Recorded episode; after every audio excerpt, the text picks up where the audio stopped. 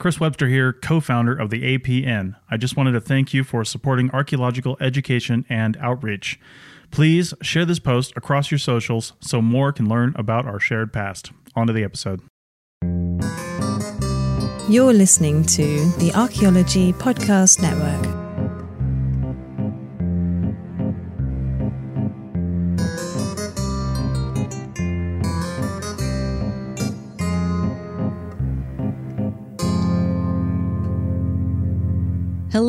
And welcome to The Dirt, a podcast about archaeology, anthropology, and our shared human past. I'm Anna. And I'm Amber, and Spooktober rolls on. Last week, we discussed the very tangible topic of hands, but this week, we move on to something decidedly less corporeal. Ooh. Well, before we get too spectral, we have a review to read and a new patron to welcome. Oh my gosh. Thank you, Christine, for your Patreon pledge. Everything we get from Patreon from folks like Christine goes right back into making content for you, our listeners. So if you'd like to support the show with a small monthly amount, you can do that at patreon.com slash the dirt podcast. And if you're not able to do that, please don't worry. You can also support us by telling folks to subscribe to our show and by leaving reviews on Apple Podcasts. Make sure you're taking care of yourselves, friends. And speaking of reviews, here is one from Von Von Cake. I listen to some podcasts to be entertained. I listen to others to learn something new. The dirt has it all. Ah! I'm fairly widely read, and I still learn something every episode. I laugh every episode because Amber and Anna are so funny. Ah! It's really an all-in-one podcast, and you're missing out if you're not listening. But but but how would you know? It's If you're not- there's like an aching. An undefinable yearning. It's very metaphysical. Moving on.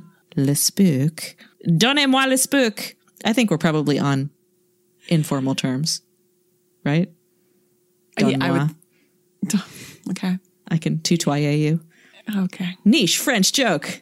Yeah. Oh. So, Anna, um, I think because we are so familiar, I think I know the answer to this question, but humor me. Um, are you a fan of horror films? I am not. Okay. So the script says, even if you're not.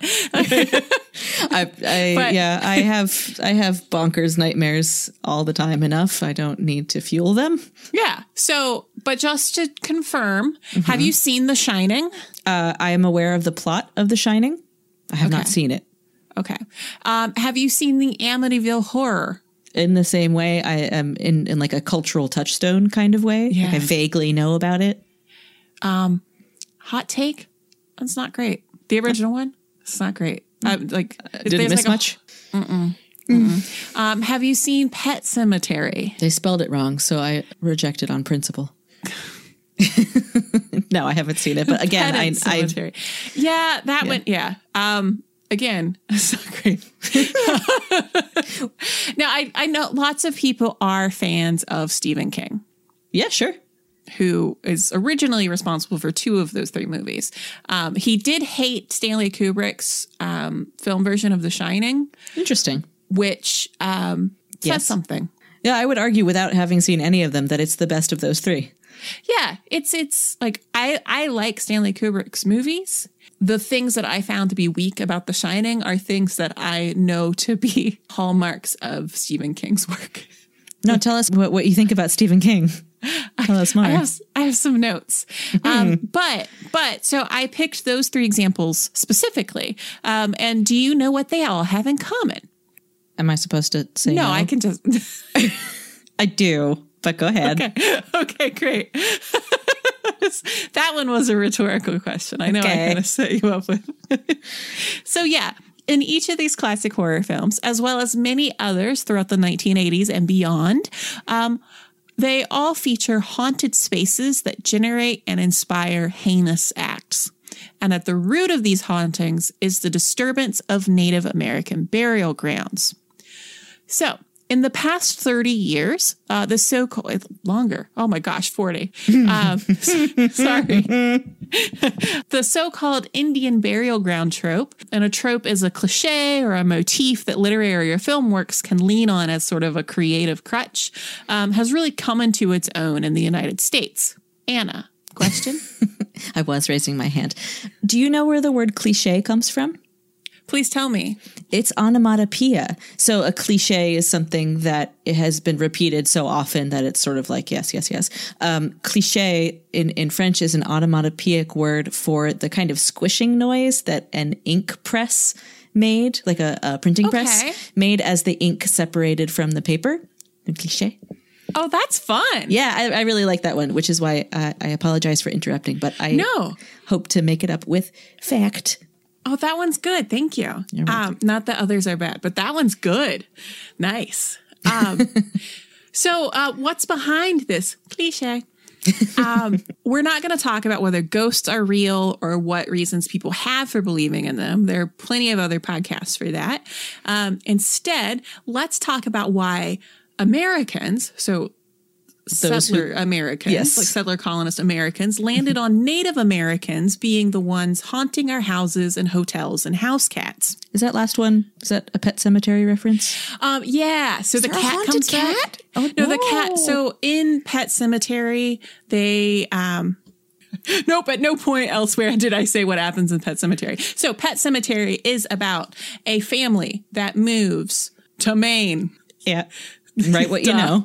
Um, and so they move to Maine, and there is a road that goes in front of their house that has like a lot of trucks that go through.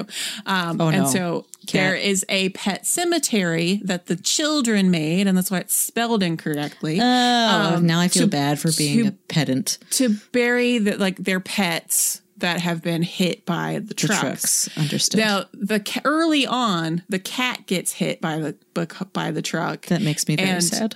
And then they bury it. Well, they they go beyond the pet cemetery to the what they they say is like the place beyond, and so Okay. it's a a like magical place where it comes back to life, but it's not right. So the cat comes back, and the cat just like the cat reminds me a lot of like my neighbor's cat Spice growing up, who like looks like this cat and also was like rude AF, and so like But Spice? then Spice, because there also was Sugar, Oh, but because Spice was a dark kitty, cute. like kind of a peppery kitty, Oh. and Sugar was a white kitty. Gotcha. Um, yeah, but um, yeah, he's he's peeing in God's shoes now. I'm sorry. That was my that tangent was my fault. Please continue. sort of what happens in Pet Sematary is their toddler is hit Oh God. by a truck, and then he bury because he's like bereft, so he buries because again it's Stephen King, so there has to be a dead kid and a car a, a car accident. This is something else that has to happen. Right, what you know. It's it's obligatory, um, and so they bury the kid in this In the beyond like, place. unholy um, like ground, and so then the kid Comes back, but is not right. comes comes back and oh play with me and just like Oh, everybody. So okay. ooh, right. spooky. So that's what happens in Pet Sematary. So yeah, now so, you don't have to watch it. You're yeah, welcome.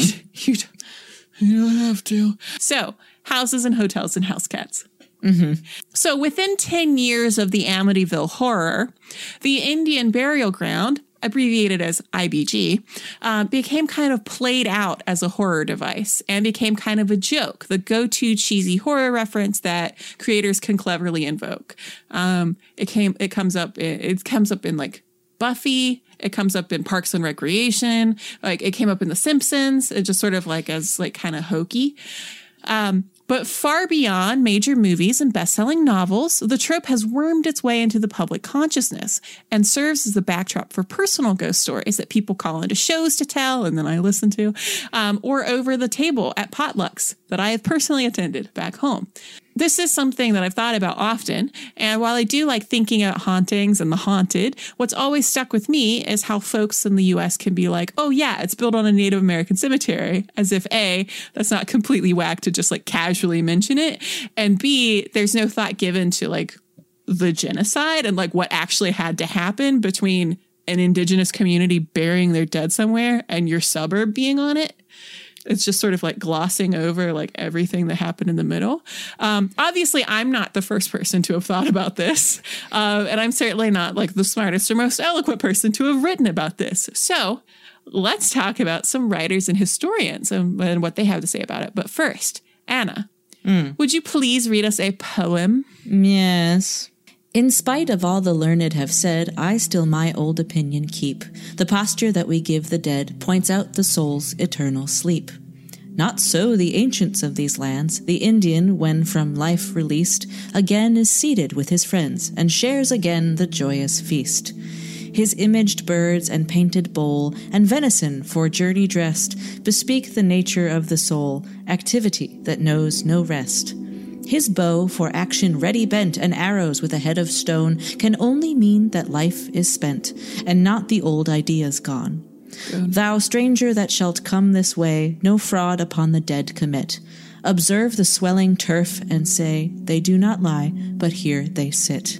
Here still a lofty rock remains on which the curious eye may trace, now wasted half by wearing rains, the fancies of a ruder race. Here still an aged elm aspires, beneath whose far projecting shade, and which the shepherd still admires, the children of the forest played. There oft a restless Indian queen, pale Sheba, with her braided hair, and many a barbarous form is seen to chide the man that lingers there. By midnight moons or moistening dews, in habit for the chase arrayed, the hunter still the deer pursues, the hunter and the deer a shade. And long shall timorous fancy see the painted chief and pointed spear, and reason's self shall bow the knee to shadows and delusions here. There was a lot about that that I did not like. Yeah. so that poem the Indian Burying Ground, was written, as you might have been able to tell by the subject matter and the language used, uh, was written in 1787 by Philip Freneau, an American poet, sometimes described as the poet of the American Revolution. Some oh. might some might say that the Anglo American preoccupation with sacred native lands began with Jay Anson's book, The Amityville Horror, but Freneau's work suggests it had already been peaked two centuries earlier. Anson wrote what he described as a true story, which isn't inaccurate in that it's the true story of a group of people that concocted a lie and later confessed to it. The true story of the Amityville horror is that in the house in question, a young man murdered his entire family in 1974. The house was sold, and then a couple named George and Kathleen Lutz moved in. As historian Colin Dickey writes in Ghostland, An American History in Haunted Places, quote, According to Anson, while George and Kathleen Lutz were trying to find out why their new home was so haunted, a member of the Am- Amityville Historical Society revealed to them that the site of their home had once been used by the Shinnecock Indians as subquote, an enclosure for the sick, mad, and dying. These unfortunates were penned up until they died of exposure, end quote. Anson further claimed that, quote, the Shinnecock did not use this tract as a consecrated burial mound because they believed it to be infested with demons, end quote. But when paranormal researcher Hans Holzer and psychic medium Ethel Johnson Myers investigated the Amityville house, Johnson Myers channeled the spirit of a Shinnecock Indian chief who told her the house stood on an ancient Indian burial ground. None of this has held up under any kind of scrutiny. The Shinnecock lived some 50 miles from Amityville, and according to writer Ric Osuna, who spent years unearthing the facts about Amityville, the nearest which is which sorry, which is um, on Long Island in New York State. Okay, thank you. That's just to let folks know. Uh, the nearest human remains that have been found to date are over a mile from the house nor would the Shinnecock or any other native people have treated their sick and dying in such a callous, brutal fashion. But then the entire Amityville horror narrative was, it now seems likely, an elaborate hoax. In 1978, the Lutzes sued two clairvoyants and several writers working on alternative histories of the house, alleging invasion of privacy. In the course of the trial, William Weber, Ronald DeFeo's defense attorney, testified that the entire story had been concocted by him and the Lutzes, and that he had provided the couple with salient details of the DeFeo murders to substantiate their account. End quote. Yeah, so um, I love this book. Ghostland. Um, I love it, love it, love it. Uh, so there's an excerpt published in the New Republic that I'm including in our show notes, awesome. but I highly recommend the book it, the overall book. Dickey is a great writer. And as I texted Anna, you it's did. like having a conversation over a beer with a really smart person you just met. Um, Remember when you could do that? yeah. Yeah. It's so, I like, I say that because it's laid back, it's accessible, and it's really fascinating. Um, Dickey uses hauntings in different places all over the United States, including West Virginia, as an entry point to how people have understood life, death, and navigating the two over time. Like major, major, major book club rec, especially for American listeners. Not because we want to exclude anybody else, but because you might but- have a sense of where these places are, and you might, yeah. Well, and, and it also is something that will make you think differently about um, other aspects of perhaps the place you live or places that you visited. Um, Yeah. And so, something else about Colin Dickey is he's part of the Order of the Good Death. And we've mentioned people who are affiliated with that a couple times. And so the Order of the Good Death is like a it's a nonprofit and it's like a death acceptance yeah, association. mortuary- yeah, yeah, and so they they talk about um that they involve like academics and mortuary professionals and and they they want to talk about um, death as part of life and so that um, that kind of perspective comes through in Ghostland too, of like this is something that helps us understand the world that we're in and the world that we occupy and how like our environment and our conditions and like material like circumstances like affect that. Um, so highly recommend. But It sounds great.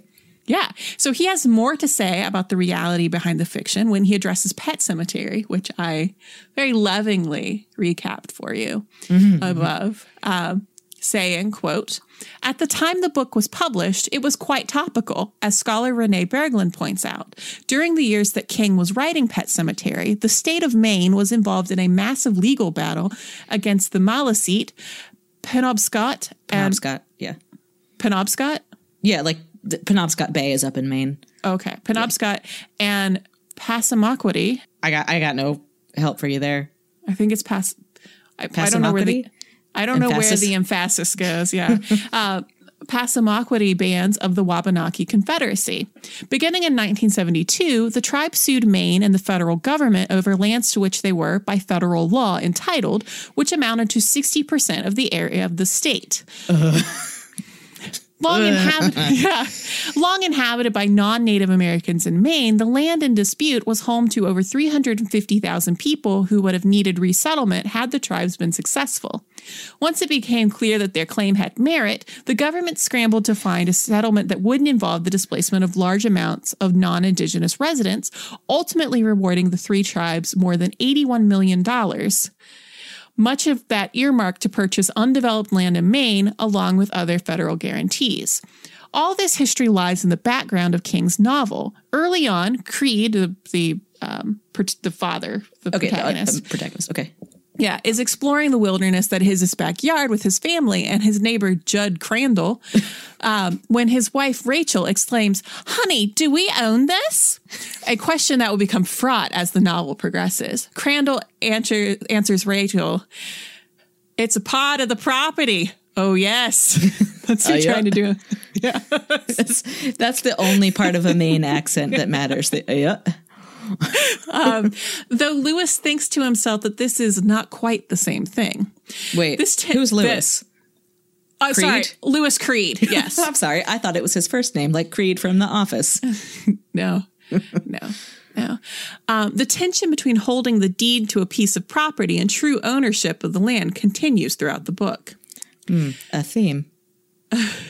A motif.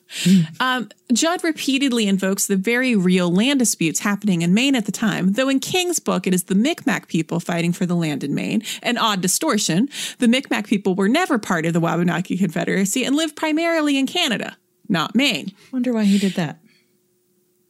That wasn't sarcasm. I, I just was like, huh. Um, I- he says at one point, quote, now the Micmacs, the state of Maine and the government of the United States are arguing in court about who owns that land. Who does own it? No one really knows, Louis. Not at, oh man, I should have been doing the Maine accent. Not anymore. Different people laid claim to it at one time or another, but no claim has ever stuck. End quote. Judd stresses that the power of the land predates the former owners, saying, quote, the Micmacs knew that place, but that doesn't me- necessarily mean that they made it what it was. The Micmacs weren't always here. Yep. The narrative of the haunted burial haunted Indian burial ground hides a certain anxiety about the land on which Americans, specifically white middle class Americans, live. Embedded deep in the idea of home ownership, the holy grail of American middle class life, is the idea that we don't, in fact, own the land that we've just bought. Time and time again, these stories, perfectly average, innocent American families are confronted by ghosts who have persevered for centuries, who remain vengeful for the damage done. Facing these ghosts and expelling them, in many of these horror stories, becomes a means of refighting the Indian wars of past centuries. That is very insightful. I Yeah, like so- I really like that. Yeah, so you can read more of the excerpt um, online, but also Go get that book. Yeah. Yeah. So, discussion of refighting the Indian Wars. And so, for those who don't know, the Indian Wars is a kind of blanket term used to describe the like 400 years of, Genocide. Yeah, of like military military action taken against uh, native groups in what is the now the U.S. and Canada. Um, but talking about that is very relevant to something that Sherronda J. Brown wrote for Wear Your Voice magazine a couple of years ago when the movie um, Winchester, the house that ghosts built, um, starring Dame Helen Mirren, came out. Um, if you're not, are, are you familiar? That's a movie I missed, um, but I am familiar with the Winchester House. Okay. Well, are you familiar with um, Sherronda J. Brown? No. Okay. So if you're not, like Anna, listener, um, and you're enjoying this subject so far, I cannot recommend highly enough that you seek their writing out. Um, Brown writes a lot about uh, media and culture through the lens of Black feminism. Um, so they have some like really great essays about um, sort of like like monstrosity and like blackness and and things that Ah, come up in Okay. like horror and sci-fi Yeah, and definitely. uh, yeah. So in um, Wear Your Voice, the the essay Winchester continues Hollywood's tradition of mining Native American suffering for ghost stories. I mean, that gets right to the point. Yep. Uh, Brown points out that in Winchester, the house that ghosts built, um, the owner of the Winchester Mystery House, which is in San Jose, California, right outside of San Jose, California, um, was plagued by the ghosts of those who died at the end of the Winchester rifle for which her family was responsible. So, like, it's the eponymous Winchester. Yeah. Um, and so the Winchester rifle is known as the gun that won the West. Yikes. Yeah. So Brown says, quote, with this feature, Hollywood continues the tradition of sensationalizing and distorting the reality of Native American suffering in order to tell horror stories that center white characters. Um, this is the same is true of narratives with black ghosts that use racialized U.S. chattel slavery and antebellum violences. Rarely are the lives or deaths of black and native people explored in horror films unless they are done so in this way. These racialized violences are used as nothing more than plot devices, rather than as a means to interrogate and condemn the white supremacy and colonialism that necessitates them. End quote. Hmm. See also Stephen King. They go on to cite native writer Terry Jean, author of the essay Another Indian Burial Ground, Please. Um, so, it's like, No, that was the intonation was good. yeah, yeah, because it ends with an ellipsis. Um, so, try as I might, I cannot find a working link to the full essay. It seems to have been published, um, if not published, definitely made available in a Yahoo group. Oh, okay. And So so, I I can't Vaguely access it. restricted, but Yeah. So um, if anybody does have a copy, or because everywhere I've seen that that cites it links to that Yahoo page, and it, so you, and you can't get to it. Yeah. and it might not exist anymore. If you do have a copy of it, please send it to us. the dirt would- podcast at gmail.com. yeah. So I will, however, read Brown's quote from it, which I've seen else. I've seen other people you quote this passage.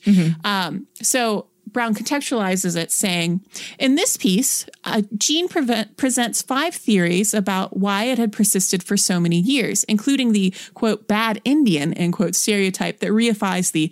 quote savage mythos and the white fear of perceived Native American mysticism.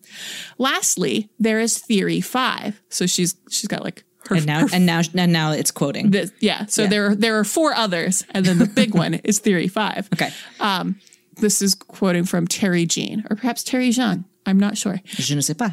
Quote, karma and guilt. Americans know that atrocities were committed and hundreds of nations were obliterated or nearly obliterated. Retribution is feared, and some people may believe that the ghosts of those who died due to this nation's invasion and European takeover will someday come back to get their revenge. End quote. Yeah. And so when we come back from the break, Anna's going to tell us about some other contemporary Native voices who have weighed in on the IBG, the Indian burial ground trope, and its impact.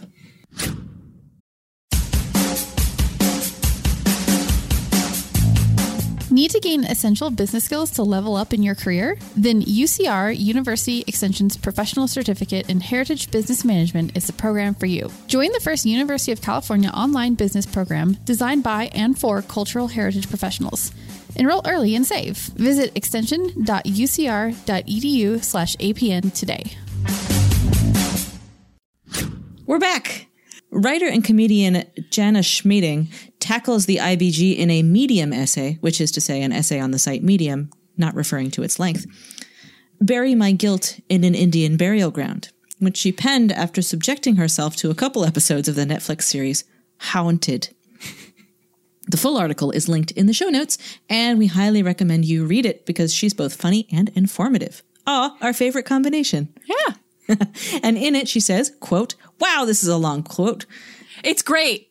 no, I'm gonna, yeah, I'm excited, but whoa. I know it is like a paragraph, and I, but it's also like A page? chunk of text. But it's Yeah. great. Yeah, here we go.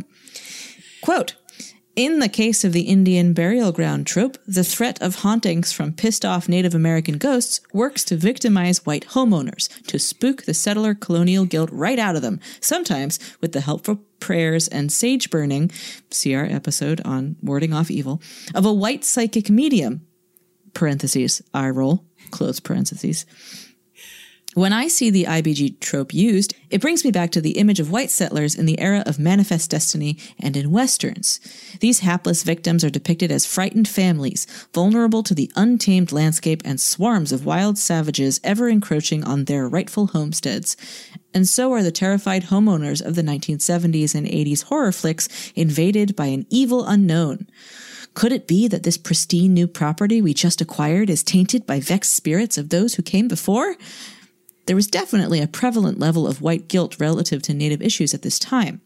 As an urban Native child of the 1980s, I think back upon the ways in which the small community of intertribal indigenous people living off of reservations in Oregon were together going through the process of post AIM community organizing with an emphasis on traditional practices and education. Post AIM, post American Indian movement. There was a it was a a civil rights movement. Oh, they, yeah, that's um, yeah. that group took over Alcatraz. That's a really cool story. Yeah. Um, My own grandparents and parents worked very diligently within their local governments and the school districts to educate the populace about native existence and ways of life. All the Oh God. while, I thought you were still like, and I was like, oh my god, they did, and then I was like, no, you're reading. it's just like, what? uh, no, my, my parents and grandparents are great, but they did not do this. Uh, all the while raising their family to speak proudly about our heritage. Yeah, not my heritage. I do not claim anything of that nature. And to embody the values and traditions of our indig- indigeneity. They battled the yearly onslaught of pilgrim Indian pageants at our schools, all with an understanding that reservation living still came with exceptional disadvantages, the removal of a people from their land proving to be an injustice that haunted one generation after another. Indeed, one of the most baffling parts of the Indian burial ground philosophy in TV and film is the ridiculous way in which the haunting manifests. It never appears as the ghost of an actual native person. Can you imagine? No, writers would never take it that far. It almost always appears as a poltergeist, a psychotic break, or a possession. For the sake of research, I continued to watch episode 2 of Haunted, and, spoiler alert, the storyteller regales us with disturbing accounts of her father, a psychopath and serial murderer, being possessed with what she believes to be a demonic spirit. The Indian burial ground doesn't even come up again in the episode. Are we to believe then that the literal foundation of this woman's childhood home in rural upstate New York disturbed the ancient Onondaga or the Oneida spirits so much that they took time away from ancestoring to devilishly possess this already disturbed man, taking the form of what is very clearly a demon from Roman Catholic lore? whatever. I'm confused. All I know from the point a view of one Lakota native who enjoyed The Shining as much as you did, but with one eyebrow raised, is that the only ghost stories I've ever heard from my own people are that of ancestors who carry wisdom, who aim to protect, who are considered sacred and powerful, and whose manifestations as malevolent only occur when they're not talked about, when their story isn't told. There's a moral here that I hope you're grasping. When someone tells you that their house is built on an Indian burial ground and it makes the hair stand up on your arms, ask yourself, what am I really afraid of? Am I afraid of indigenous people because of pop culture's portrayal of them as unholy, spurned beasts of the underworld? Or am I afraid of my own willful ignorance of settler colonialism and modern native issues? Am I afraid that native stories haven't actually been told? I'll go ahead and assume it's a mix of all. But until native filmmakers and television writers get a chance to scare the shit out of mainstream audiences with our own stories, we're all stuck with supernatural microaggressions and embarrassingly coded displays of white guilt. End quote. This extends beyond stories of just hauntings, as comes through in the following excerpts from Horror Older Than America, colon, Whitewashing Native Tales for a Mass Market Audience by T.J. Tranchel for Northwest Public Broadcasting. Quote, Monster stories may hold very different associations in native stories. End quote, said Tiffany Midge, a Moscow, Idaho poet and Standing Rock Sioux member. Quote, in some traditions, the different monsters are deities, but there's certainly a great many so called horror elements to a great many different native legends. But imposing Western interpretations on them flattens and diminishes them to some extent. End quote. Even Stephen King, perhaps the most mainstream writer of horror fiction, used the desecration of sacred lands and the subsequent burial ground cliche as the site of the Overlook Hotel in The Shining, and as the place Louis Creed, there, there's the first name, as the place Louis Creed buries his son Gage in Pet Sematary. But in the later book, King added another native-based aspect, the Wendigo, which we talked about last year for Spooktober. Oh, wait, was that year one or was that last year? I think it was year one. I think huh. it was our first year. Oh. That was the first time that I was like, I'm going to tell a scary story. And then I'm like, oh no. Oh, no. the spook isn't what I thought it was. yeah. Wendigo stories appear in several places throughout North America and are often warnings against cannibalism. In some stories, the Wendigo is even responsible for wiping out the Donner Party in 1846 as they were stranded in the Sierra Nevada mountains and resorted to eating the flesh of their dead. The relationship between flesh eating monsters and natives has recently taken on a new aspect. In comparing attitudes seen in the show The Walking Dead and attitudes toward the native experience, scholar Cutcha Risling Baldy asked the question Can we come back from this? in her 2014 article, Why I Teach The Walking Dead in My Native Studies class. Oh, let me take that class. She compares the zombie apocalypse scenario to the real world realities faced by indigenous people during the California gold rush and Indian hunting sessions. Oh, yikes. And she wrote, quote, What those who survived experienced was both the apocalypse and post apocalypse. It was nothing short of zombies running around trying to kill them. End quote. Like the zombie hordes of The Walking Dead, Risling Baldy points out that the people trying to kill natives and desecrate their lands weren't necessarily strangers. She writes, quote, The atrocities of genocide during this period of time were not committed by monsters. They were committed by people, by neighbors, by fathers, sons, mothers, and daughters. End quote. Risling Baldy is one of a handful of native scholars and artists approaching the horror genre. Writers such as Stephen Graham Jones and Owl Goingback are from native backgrounds and have used the stories to influence their work. While not a horror writer, Midge also has an interest in the genre, saying, quote, I can't 100% say that these movies are based on any actual stories originating in native communities, but they totally capture a lot of the general idea with regards to ghosts and visitations. End quote and Midge cites the films Imprint and Older Than America as native driven and produced films that deal not only with horror tropes, but also the realities of native issues such as life on reservations and the history of boarding school traumas. Knowing how these stories entered Western thought and then into the tales of horror is important too. And she writes, quote, If you visit the Smithsonian American Indian Museum, there's a room of moccasins on display. Their art, beauty, celebratory relics from the 19th century. Where'd they originate, though?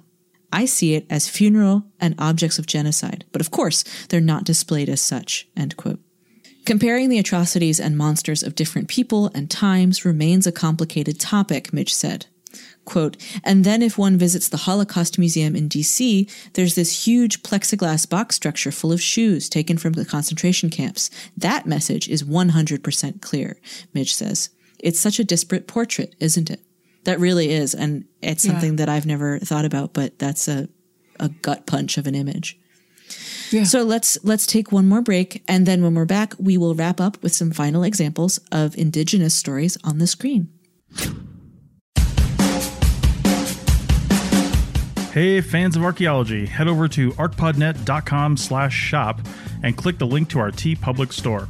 You'll find some awesome designs that you can pick up on t-shirts, mugs, and more. From our Ask an Archaeologist series to the worst idea the Life in Ruins podcast ever had, slamming agriculture. I mean, seriously. Again, that's www.arcpodnet.com forward slash shop for some archaeo swag. Chris Webster here to tell you about one of our affiliates, Timeular.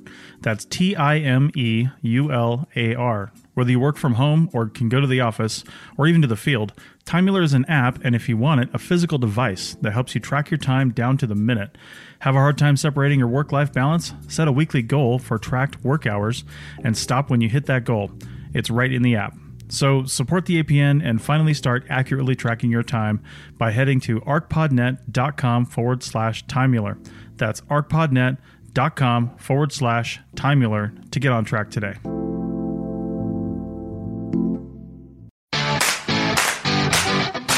Hey, archaeology fans, Chris Webster here. That last ad and this one were just heard by over 4,000 fans of archaeology and history. Do you have something you'd like to sell them? From job postings to products and services, podcast advertising works. Through our unique hosting service, we can play your ad for a short window of time so your customers aren't hearing something that's old two years from now. We can also make your advertising budget go further because we charge by the download, not by the episode.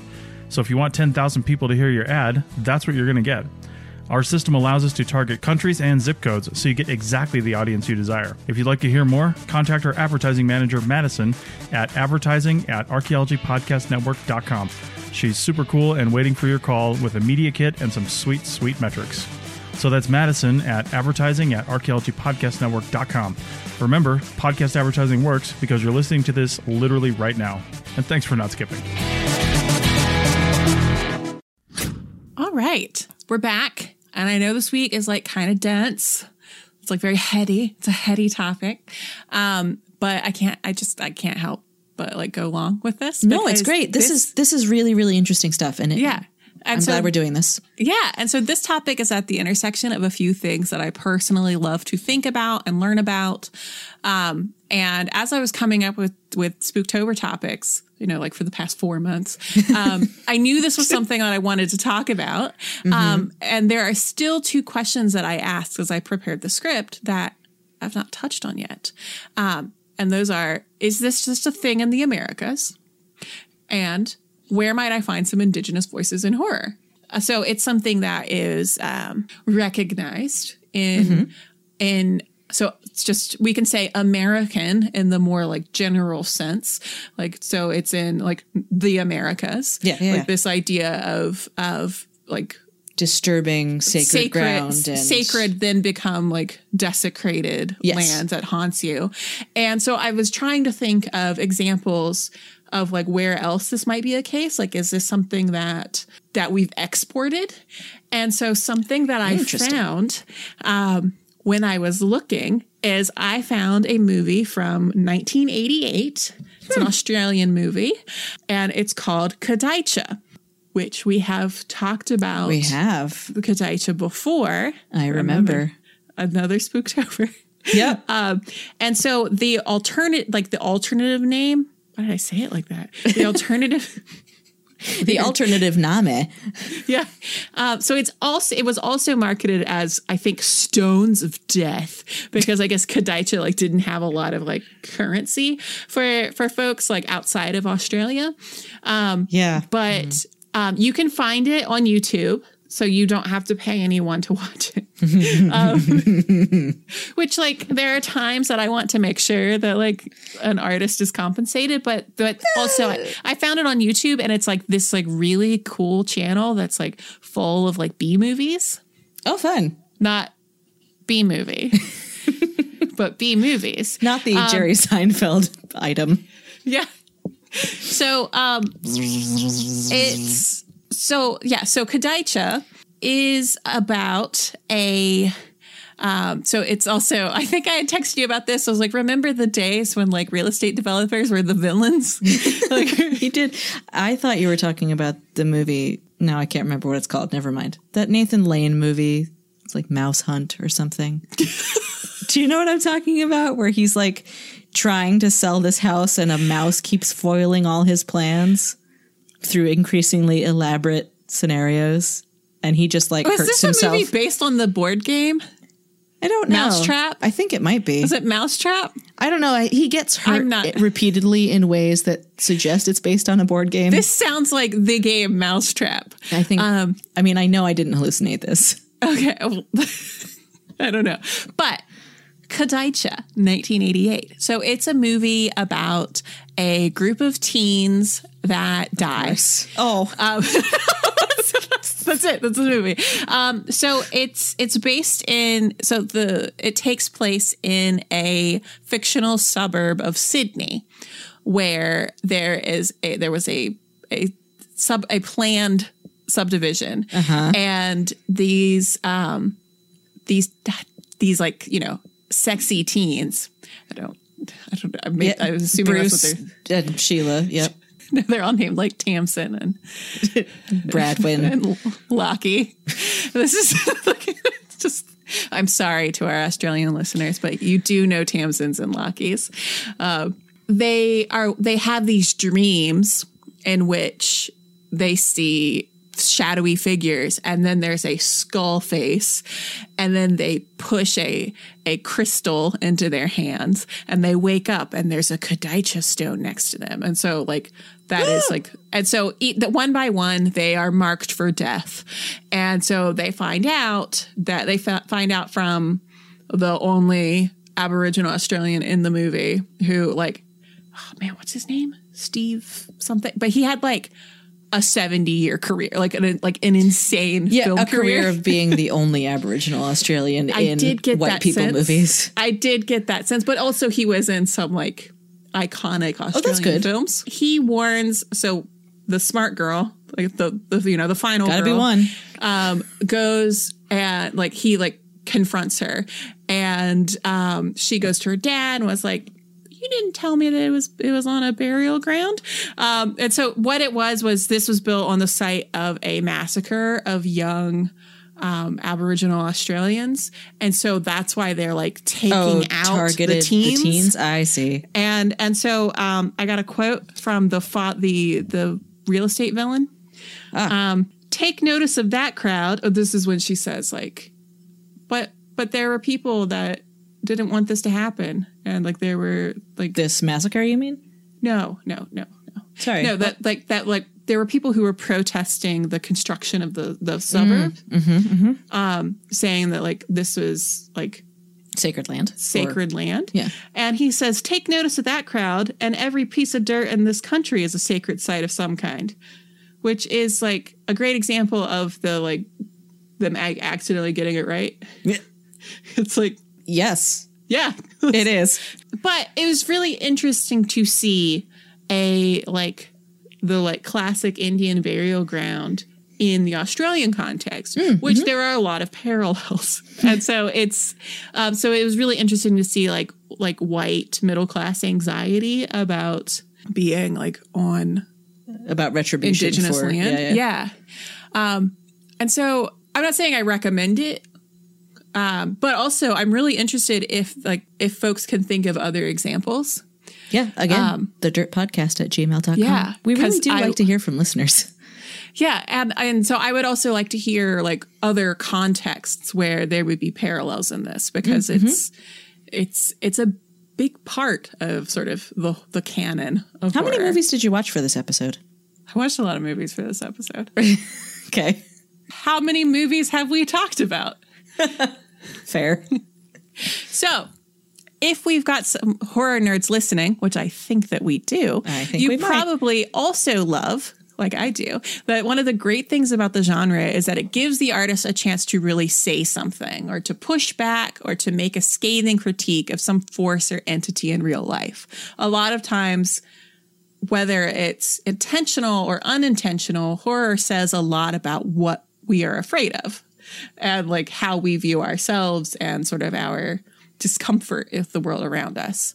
Um, so through horror, we can confront our fears, we can identify villains, and we can explore what might be. So Ariel Smith is a Nehiyaw Jewish artist and writer who tackled the subject of horror in indigenous cinema for um, the online magazine Offscreen, opening her essay with, quote, by providing dominant culture audiences with their primary source of, for visual representation of indigenous peoples, Hollywood narrative cinema has long informed white viewers' notions of the Aboriginal other. Arguably, the American Western has produced some of the most obvious examples of pan Indian stereotypes. However, images of Indians created for the benefit of colonial gaze are hypervisual within other types of genre cinema, such as horror films. Specifically, North American horror films belonging to the supernatural subgenre have made frequent use of the popular ancient burial ground convention. In what follows, I will address what I see as a paradoxical nature of the burial ground trope and will also discuss the ways in which indigenous filmmakers such as Jeff Barnaby have used the horror genre to examine the true horrors of colonization and violence against indigenous women's bodies. End quote. So, in the rest of this essay, as well as in a few others, I'll include in the show notes. So we don't spend like another hour with me being like, and then, and then there's this one, and then there's this person who does this. Um, there are several, several, several, several films and filmmakers who work reframes and responds to colonial violence and kind of re like seizes the narrative and takes control of it again. And thanks to Ariel Smith, I am now familiar with the work of Jeff Barnaby, um, who she mentions above. Yeah. Um, and his second movie, Blood Quantum. That is a cool title. I don't know anything about the movie, but it's just So, really, are you familiar with like the concept of blood quantum? nope. So the so blood quantum deals with the like minimum blood that you have that would that in this case would make you indigenous. Oh, okay. So blood Like- in the sense of of heredity. Yeah. Okay. and and blood quantum also is something that applies to like like blackness and really what Okay. it is is like not whiteness Right. I like yes. it's I and- and understand so- the subtext. yeah I, yeah I thought So- it might have something to do with like quantum traveling, but no, different. no this is horror not sci-fi so uh blood quantum came out this year and it's on Shudder so um and Shudder is like a streaming service that's like all like horror stuff Shudder with two D's, not like the thing you put over your windows. yeah it's like, not Clank. smack, smack, smack, smack. um, yeah. So, um, and you know, if I don't know, like Shudder is is is available. It's something that is You can stream it. You and like you can also like if you don't have like cash laying around, you can do a trial. Uh, and watch Blood Quantum. Um, so, Mm-hmm. hey, they're but- not a sponsor. Go do that trial. Then click cancel. Yeah. Um, yeah. People on Amazon, um, highly rated, except for the people who think it's racist against white people. So, huh. It's great. you love to see it.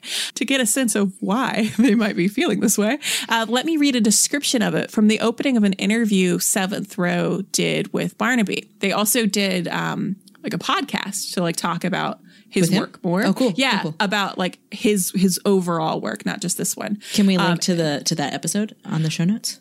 Already is. Oh yeah. Um, so this interview opens with quote how do you get young people to watch the films of canadian indigenous documentarian alanis obomsawin for Jeff Barnaby, the answer is to hook them with a genre film that works as an alternative history to the one recounted in Obomsawin's films. Shot largely in the Restigouche Reserve, Blood Quantum repeatedly evoke Obomsawin's documentary Incident at Restigouche, 1984, about when settler police invaded the reserve to limit their fishing rights without ever placing limitations on commercial fishing.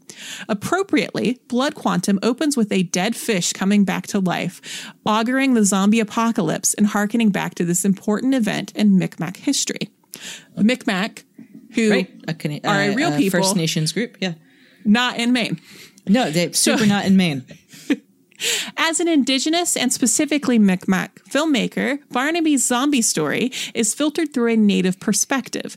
In this film, if you have blood quantum and are thus Indigenous, you are immune to zombification. Barnaby's largely Indigenous cast of characters are thus not so much afraid of zombies as they are afraid of white people who turn into them and are trying to invade their safe haven. It's a blunt force metaphor for colonialism. They keep coming and coming to destroy you, forever outnumbering you until they eat your brains. But it's a solid and original one. In a way, Blood Quantum allows Barnaby to pose the question what would have happened at Restigouche if we didn't let white police in? Or perhaps, more accurately, if we didn't let the colonizers in centuries ago. By making indigenous people immune, they're empowered, but they still have to face this enormous, suffocating force. That's a cool approach. Isn't that awesome? Like, and so, It's like, really even, cool. So even if you're not a zombie movie fan, like I'm not a zombie person, like there's something that I like actually am scared of. No, no. Um, or you don't have the tummy for like gory horror. Um, it is important to think about how we create and consume stories that involve other people, especially those who have largely been excluded from the process of That's, filmmaking. That's one of the reasons I'm so glad that you've you've done this because now I can think about these things without having to watch movies that scare Yeah. me. yeah. Um, and so, in that spirit, I have a second book club recommendation for the week. Clear your schedules, folks. You have a lot of visual media to consume. Um, and this one is a, a book entitled Reservation Reelism, R E E. L-I-S-M. Redfacing Visual Sovereignty and Representations of Native Americans in Film. And that's by uh, Michelle H. Raheja. And it's published by the University of Nebraska Press. And so I will use the, I'll have the WorldCat link to that in there. Um, and so that one, if you're not so into the spooky and you just kind of come along with me for the, for the month, um, that's me. highly recommended. Awesome. Thank you for putting this together, bud. It was really, really good. This was fun. Yeah. I so, mean, not I mean, not. I mean, again, this is something that I really enjoy thinking about. yeah. It was. I don't know the right adjective for it, but uh, I enjoyed the journey. and with that, we leave you for another week with something to mull over, like your cider, as you start your Halloween movie marathons. Ooh. We will be back in your ears next Monday with more of the season's greetings. And if that's not enough, check out Spooktobers from years past, which you can find on Apple's podcast, Apple's podcasts, God, Apple's podcast. which you can bob for on Apple's podcasts. Oh gosh. If that's not enough, check out Spooktober. Mm. if that's not enough, check out Spooktobers from years past, which you can find on Apple Podcasts, Spotify, and anywhere else you like to listen. Yeah. And as we suggested above, um, you can leave us a review on Apple Podcasts if you haven't, and you might hear it at the top of the show. And you can also find us on social media on Facebook, we're the Dirt Podcast. On Twitter, we're at Dirt Podcast. And on the gram, Oh, God. the IG, You're so hip. Insta. No, I'm not. I know. No, I'm not. Um, we are at the Dirt Pod.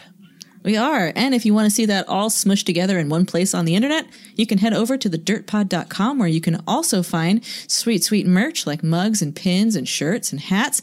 And you can find the button that lets you sponsor an episode on the topic of your choosing. Yeah. And more. Thank you, And everyone. more. Yeah. and more.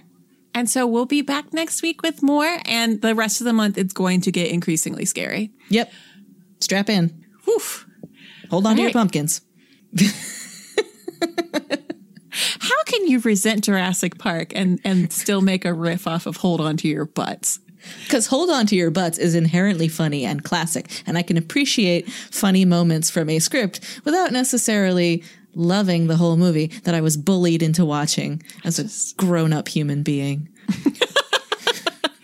Thanks, everybody. We love you. Goodbye. Goodbye.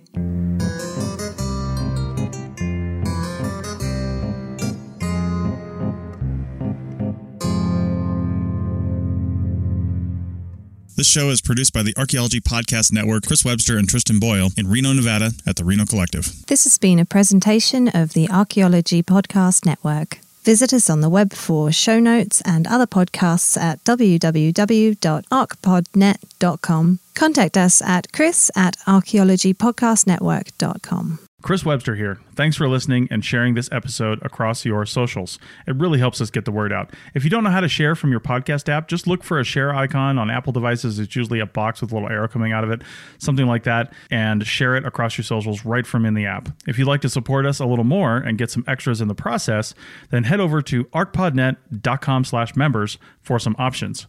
That's archpodnet.com slash members to support archaeological education and outreach.